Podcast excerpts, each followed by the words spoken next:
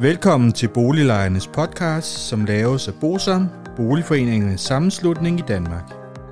Bosam er en engageret og aktiv lejerorganisation, som har specialiseret sig i at bistå og rådgive beboerorganisationer i private udlejningsejendomme og afdelingsbestyrelser i almen boligejendomme. Formålet med Boliglejernes podcast er at informere lejerne om nogle af de problemstillinger, som vi ved, at mange lejere ofte spørger om samt at give mulighed for, at nogle aktuelle problemstillinger bliver belyst ud fra et lejerperspektiv. Boliglejernes podcast er lavet af lejere til lejere.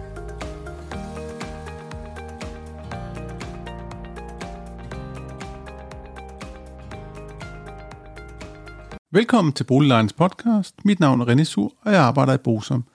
I dag skal vi have 25. del i serien Balladen i Frederiksberg Boligfond, og det skal handle om den aftale, der er indgået om fortidsretten med Frederiksberg Kommune.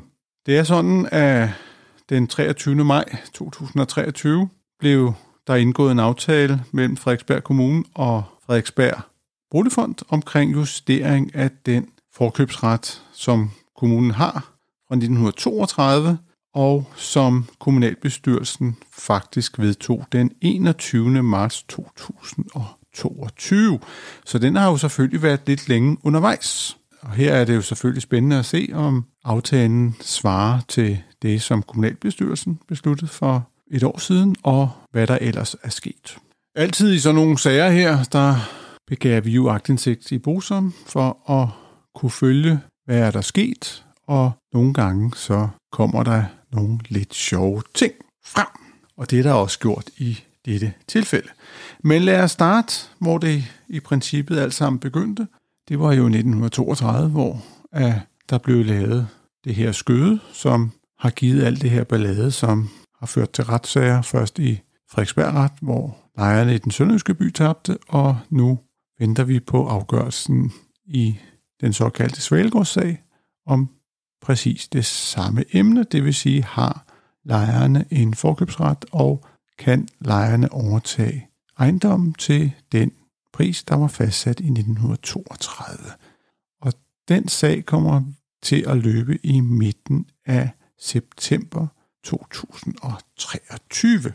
Men i forbindelse med de her retssager, så er det jo sådan, at der er kommet fokus på det, og det betyder, at bankerne ikke er så villige til at refinansiere fondens lån, og det betyder, at fonden er nødt til at betale en masse afdrag, fordi at afdragsfriheden er løbet ud, og det betyder, at Frederiksberg Boligfond er rimelig presset på likviditeten. Og for at imødegå det pres, så har fonden været nødt til at sælge tre ejendomme, Roskildegården, Solbjerggård og Sønderjyllandsgården. Det har vi behandlet i tidligere afsnit. Og det sidste, der manglede sådan set, det var, at Frederiksberg Boligfond fik en aftale med Frederiksberg Kommune omkring justering af aftalen, fordi det er jo klart, at det kan være svært for en bank at forholde sig til, hvad er værdien for eksempel på den sønderjyske by, hvor er Skøde sagde, at den skulle koste 2,7 millioner.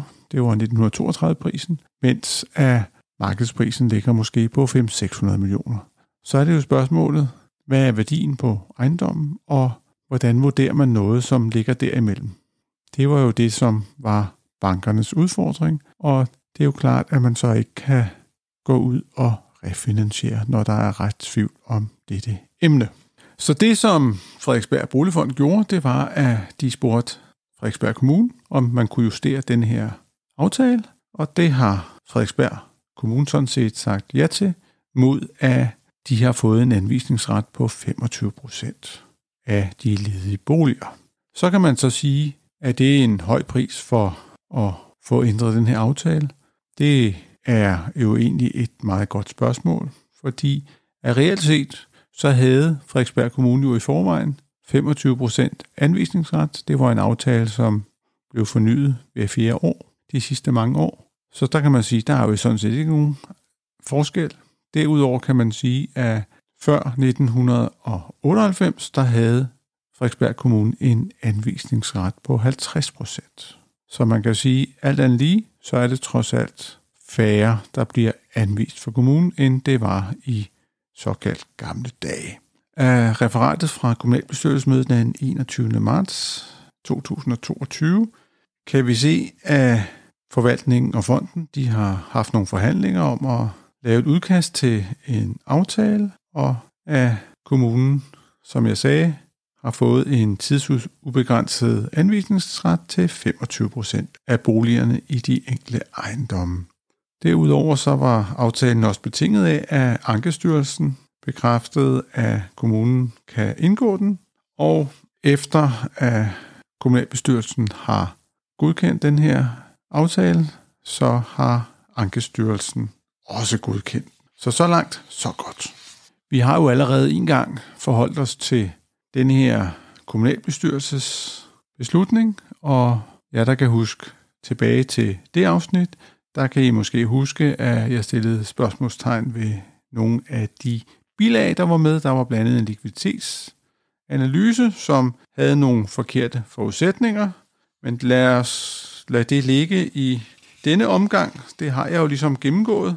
Dog vil jeg da forholde mig til, og det gjorde jeg også sidst, det var, at selve grundlaget for den her aftale ifølge den beslutning, man har taget i kommunalbestyrelsen i marts 2022, er, at grundlaget for aftalens ikrafttrædelse skal være på plads senest 1. juli 2022 af hensyn til fondens muligheder for at indgå aftaler med kreditorerne. Og så står der, i modsat fald træder aftalen ikke i kraft. Og det vil jo sige, at det man faktisk besluttede, det var, at man skulle have lavet den her aftale inden 1. juli 2022. Og i forbindelse med vores agtindsigt, så har jeg spurgt ind til, hvilke forhandlinger der har været omkring den her aftale. Og der er svaret fra kommunen. Det kan samtidig oplyses, at der ikke er taget referat af de møder, der har været afholdt i forbindelse med forhandlingerne, og der er heller ikke taget notat om de telefonsamtaler, der har været afholdt. Indholdet af disse afspejles står i de ændringer, der gennem forhandlingerne gennemføres i udkastene til aftaler. Forvaltningen har ikke udarbejdet notater som baggrund for aftalen. Det betyder altså, at på trods af, at en hver kommune i Danmark har både pligt til at føre notater, og de har pligt til at føre telefonnotater, så har de altså ikke i det her tilfælde fået det gjort. Man kan i hvert fald sige, at hvis man nu bare videreførte fuldstændig den aftale, som man havde besluttet i kommunalbestyrelsen, så kan man så sige, så vil det jo ikke være nogen problemer, fordi så var det jo bare en effektuering af de beslutninger, der var taget og lagt åbent frem. Det vi bare ser denne gang, det er, at man har i hvert fald besluttet at forlænge fristen. Hvad der ligger til grund for det, det er jo selvfølgelig, at man ikke kunne nå det, men det kunne da selvfølgelig være interessant at se, hvad for nogle begrundelser, der var givet for, at det ikke kunne lade sig gøre. Og det var jo altså også selve grundlaget for aftalens indgåelse, det var jo, at man overholdt de frister, der var. Derudover så kan vi også se på aftaleteksten, at den er også blevet ændret. Og der kan vi jo blandt andet se, at der for eksempel står, at kommunen vil være berettiget til at tilbagekalde lejernes subsidiære forkøbsret. Det stod der ikke i det, der blev forelagt til kommunalbestyrelsens beslutning, hvilket må siges at være meget interessant i og med, at vi må gå ud fra, at alle kommunalbestyrelsesmedlemmer selvfølgelig har været indblandet i denne ændring af aftalen. Derudover så er der også øh, tilført en passus i deklarationen om forkøbsret, hvor af den her tilbudspligt, den indrømmes lejerne. Dog skriver de samtidig, at den kan tilbagekaldes af kommunen. Men igen, det er jo nogle ændringer, som ikke er vedtaget i kommunalbestyrelsen.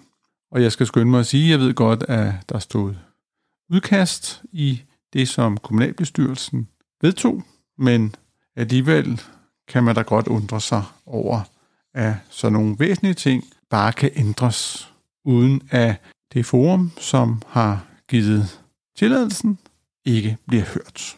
Og når man så samtidig tænker på, at der ikke er ført hverken mødenotater, referater eller telefonnotater over de forhandlinger, der har været om de ændringer, så kan vi jo heller ikke gå ind og se, hvem der har været med til at beslutte ændringerne, hvilket ellers også kunne være interessant. Det kunne også være interessant at vide, hvad baggrunden er for disse ændringer.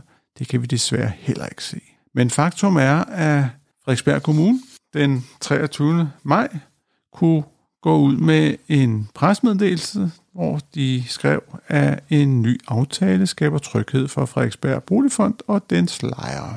Og man kan i hvert fald sige, at aftalen den skaber der i hvert fald tryghed for Frederiksberg Boligfond, og det er jo en god ting for Frederiksberg Boligfond. Man kan så sige, at i og med, at man nu direkte skriver, at man kan tilbagekalde de her sådan, fordele ved et eventuelt salg, plus at salget skal være til markedspris, dog kan man spørge, hvad aftalen giver af tryghed for lejerne.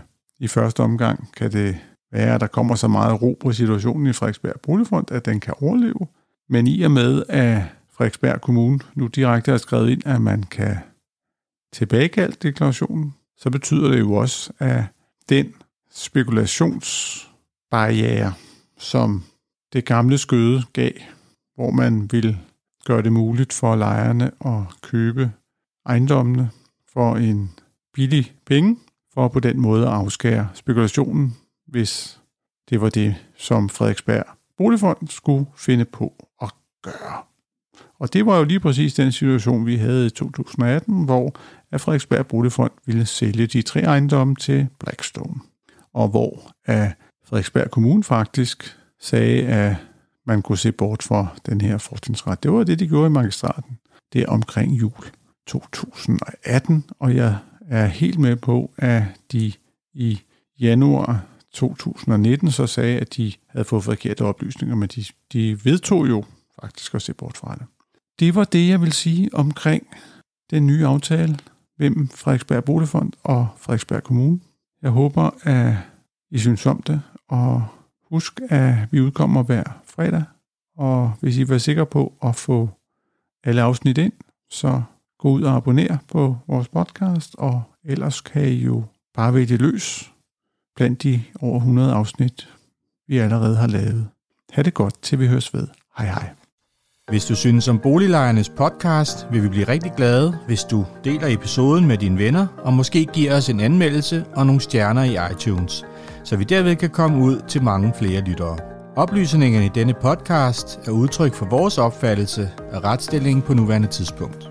Men husk, at retsstillingen kan have ændret sig, når du hører denne podcast, da der kan være kommet ny lovgivning eller praksis på området. Den videre vigtigt at være opmærksom på, at gennemgangen i denne podcast alene har været overordnet for at give et overblik og derfor ikke kan regnes for en udtømmende gennemgang af emnet.